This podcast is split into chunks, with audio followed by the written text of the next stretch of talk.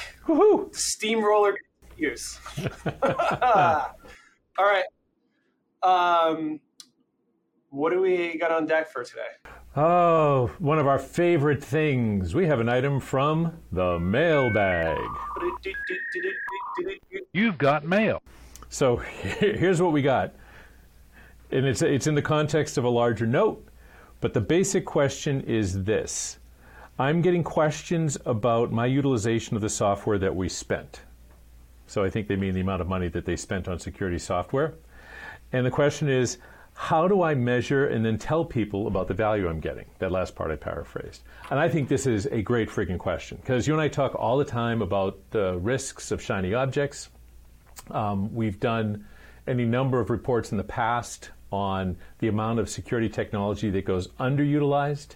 Um, I always say that security is the chief form of shelfware of any software products, right? And I always use the, tread, the treadmill metaphor, right? That that people buy security software because just like a treadmill, it feels great the day you buy it, and then you're hanging clothes on it three weeks later because you never changed your habits, and it's the same with security. So I figured it's a great mailbag for us, right? So as somebody who owns responsibility for the budget of a pretty big company, who's been the CISO of a really big company and had to worry about it, how did you approach the problem of making sure you're getting your money's worth out of the technologies or services or what have you that were part of your security budget? And then how did you explain it to the folks you were talking to?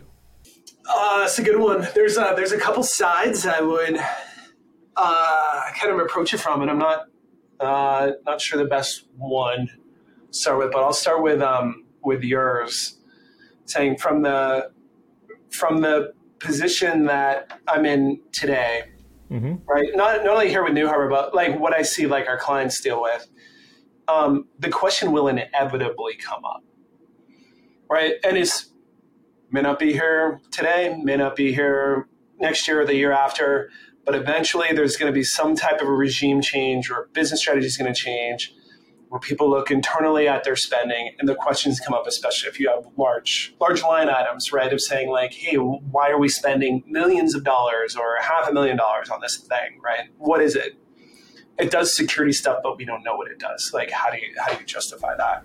Mm-hmm. If people aren't prepared to tell a story, um, especially in the eyes of like procurement and people who are controlling the budget, um, it can kind of put you on your on your heels a little bit. Um, you know what I I mean what what I look for here and for other clients is um, is you've got to you've you've got to be able to tell a story to it, right? What, how does it enable the security program? What part of the security strategy is it, is it enabling for you?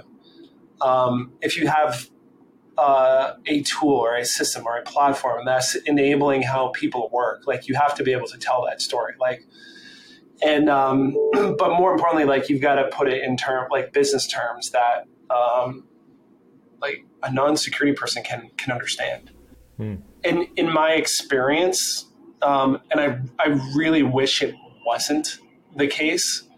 Um, I've seen more success um, with folks describing what would be missing if you took it out than you would be like what you're gaining by having it right like i would I, I, I would i would rather be on like the benefit side of it but um, it's seemingly it seems like the the lack of capabilities seems to tell a better story.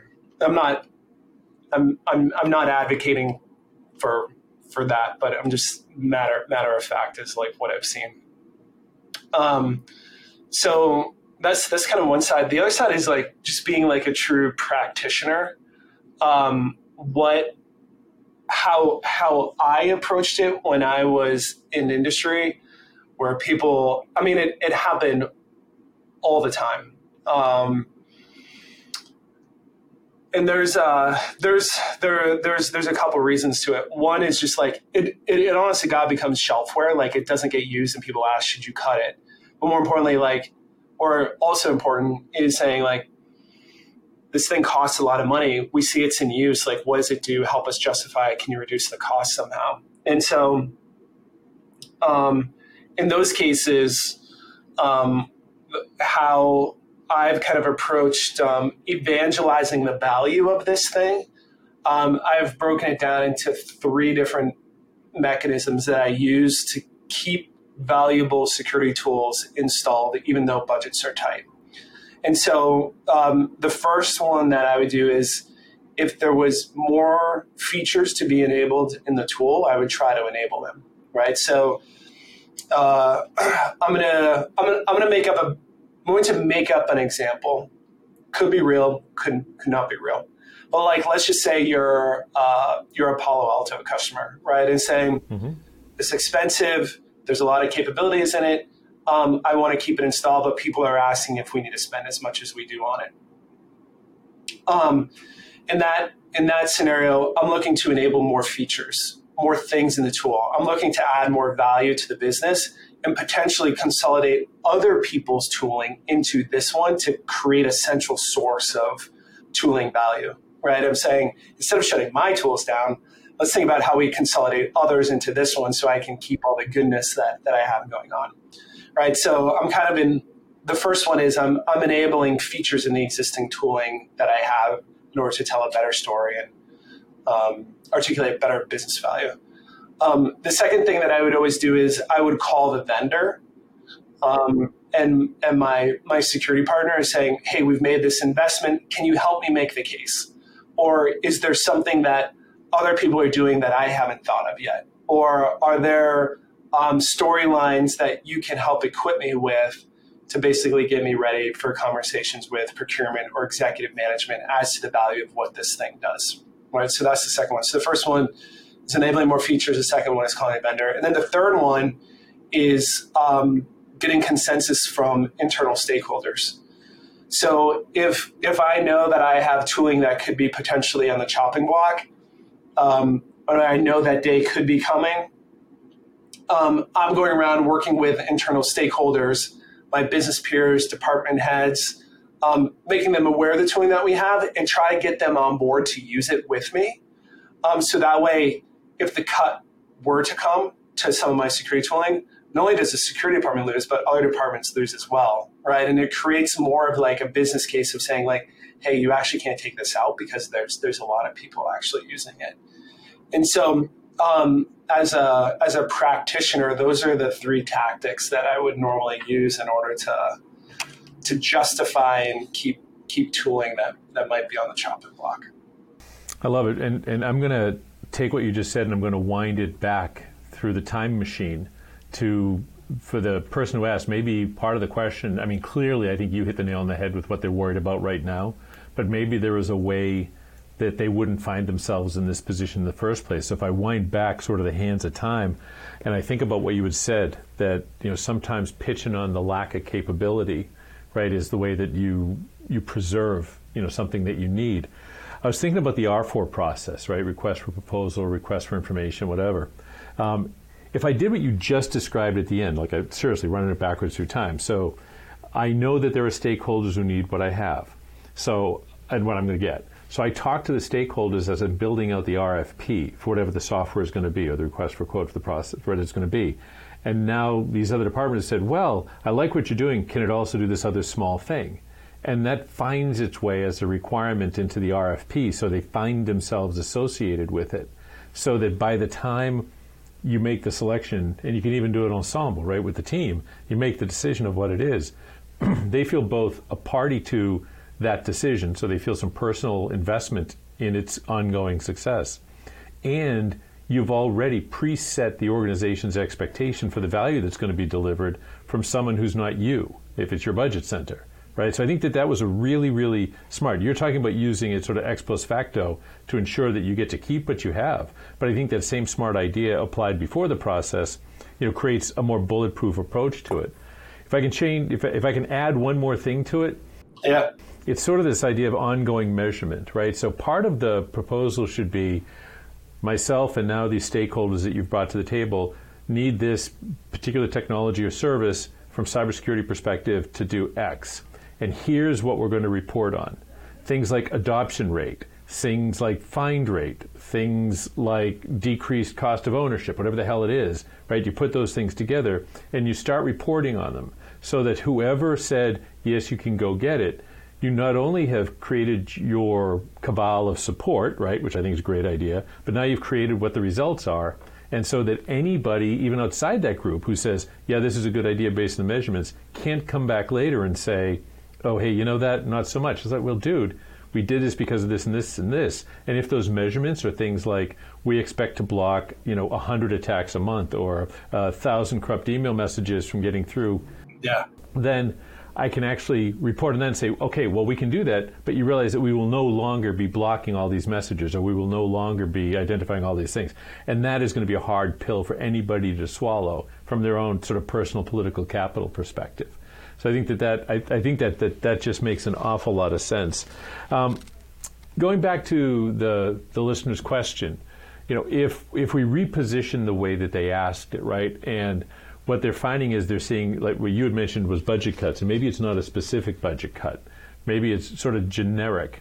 You know, how do they, how would you, if you had to make the cut? So now they're not saying, Justin, get rid of XYZ tech. They're saying, Justin, you've got to cut 15% out of your capital budget for software slash software products. How do you figure out either how to do that or how to balance that with other kinds of costs? Or try to make a case where you can be the only organization who doesn't see a cut. Before we go with that one, I just want to go back to something you said for with the RFP process or um, you know re- request for um, request for artifacts. There's um that's a that's that's a super key point that that you made. Like um, collecting stakeholder buy-in and business buy-in at that level is is definitely the correct way to do it. Um, like, and without a doubt, it's the spirit of uh, there, there shouldn't be any surprises, right? If, if everybody knows what you're doing, you bring everybody in, everybody's on board, um, you're naturally going to have all the stakeholder support that you need, and that's that's that's definitely the the right way to do it. Um, the uh, the the other side that I come back to like the last question that you just asked was um, this is, this is going to be a very unsexy answer, and it's probably um, probably takes a little bit more explanation than we might have time here for. But um, simply put, I would inventory the tools that I have, or capability. Let's let's call them capabilities. I would, I would inventory the capabilities that I have, right on, and I would force rank them, right, and saying which ones provide the most value to my cybersecurity program and the business that I work for um, and I would go through the list and say, what what is it I have to do without, you know, or that, that, that I can do without? What what are the things that would do the business the least amount of harm if we let them go? Um, I think that's that's a harder question to answer for most people.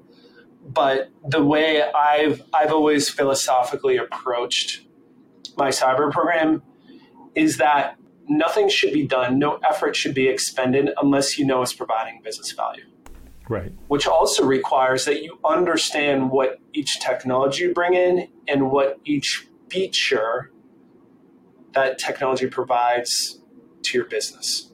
Right. And so I think it's important as a leader to have that have that inventory, right? Like you have like you have one job is to run cybersecurity for the organization that you work for, and it's like you should like that's that's something that that that you should at least have a topical understanding of, right? Like you shouldn't. There should never be a scenario where you'd be like, oh, I don't know what this one does, or I don't know what that does, or I don't know what this feature is good for. It's like, no, this is like this is your job. You need to know these things, and so um, for me, like that that force ranking was always a pretty easy thing, and um, if someone if someone came to me at any point during any day, right, of saying, "Hey, can you get back to me in the next thirty minutes?" I'd probably check with my team. I'd say, "Hey, here's my force ranking. Do you guys, just you and my team, agree with this? Any reason why we should change it? No. Here's here's what I would ask. I don't I don't think it has to be a long long thing. I'm going to come back to you with a question based on hundreds of hours of discussions with you, um, and, it, and, it, goes to a word you've used a couple of times that some of the longer lived audience will pick up on, but maybe the newer newer members won't, which is that idea of feature and capability versus product. right? Because when we're talking about force ranking, it's hard to buy a little bit of a product, right? It's hard to say, listen, can I buy three slices of bread, please? No, you're taking the loaf, right? And I'd say maybe just to get your thoughts on it, because you are the, the champion of getting what you need and not, you know, basically anchoring yourself to more than you need, right, to get the security capabilities that you're looking for. Um, what do you think about the option for someone who finds themselves in that scenario? They're saying, all right, you got to get rid of something. About taking a step back and saying, is there a different way to get the features that I need? Right? So maybe I've got maybe I've got three different endpoint platforms, right? Or maybe I've got an endpoint platform and a gateway platform. But if I look at them hard, right? Some combination of one of those, maybe plus a service that I can do or a service I can acquire externally or something, would give me basically the same value. But I'm going to have to go back and rethink the architecture that, I'm using to deliver the security that I think I need. But I'm going to take off my I need these five different products hat and say I need these capabilities.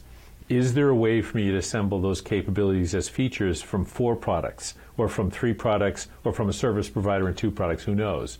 But you know, what do you think about that, right? You, you, know, have you seen folks do that? You know, or do we have to really, really work hard with the industry to help the market understand that they should be asking for the features and not selling the product? You know, not just buying the product. I like like this question well, because it came from hundreds of hours of talking with me, right? right on, man. Yeah, who better ask? Yeah. Um, you know, the, the way that I would encourage people to think about it is you, when you buy security technology, you buy a brand, frame it however you want. Uh, that brand costs whatever amount of dollars, and there's probably one feature in there that's of more value than the others. Hmm. And I would say, is having that one feature worth the co- the total cost of that brand, right? Like, let's say you're you buy a really expensive platform, make up whatever name you want, right? And saying it can do all of these things. It is the Ferrari of security tools, and you can do, you know, you can do a little bit of this, you can do a little bit of that, you can do this capability over here. But really, you buy it for that one feature that you know you're going to use, and you have aspirational hopes you'll use the rest later. But really, that day never comes. The question I would say is saying, is the cost of the total platform worth that one feature? Or is the feature worth all the cost of everything else that comes with it? And I would go out on a limb and say no. In most cases, it's not worth it. Mm-hmm. This scenario exists, and it's totally true that um, you can stitch together features from a combination of sources and locations to get a better outcome. Right? That's totally doable.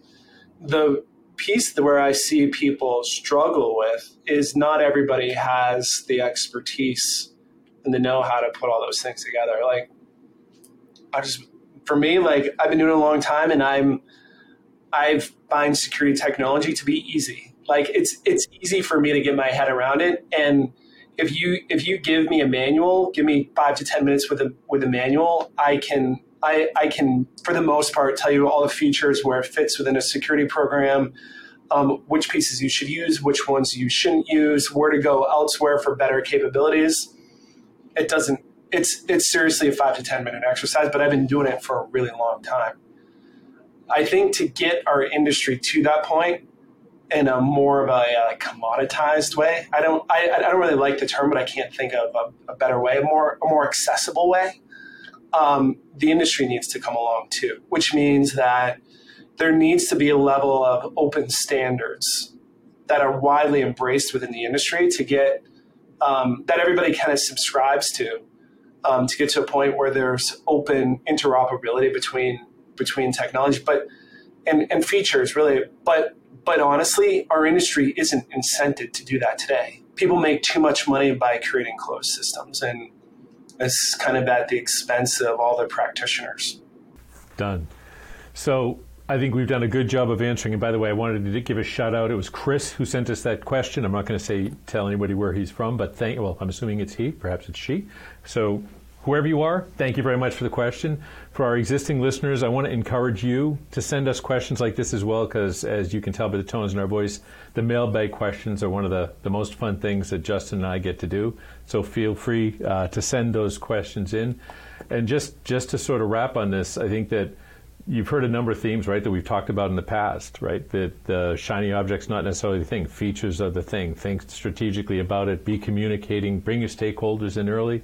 Uh, I really appreciate the question because I think it allowed us to tie a whole bunch of stuff together, and and I think that's a wrap. Nice. All right. Uh, for listening, you like this episode, please like, share, uh, help spread the pwned gospel if you could. if you have questions for Jack and I, uh, whether it's mailbag, whether it's uh, security technology questions, product questions, uh, you, you, have a question about you know breaches, you have topics for breach of the week you want us to go through, please send us in. Send, send those in to us at nuharborsecurity.com. And if you need excellent, capable cybersecurity help from people that actually give a shit, you can find us at uh, nuharborsecurity.com and you can reach us at info at nuharborsecurity.com and we'll get you on the next episode.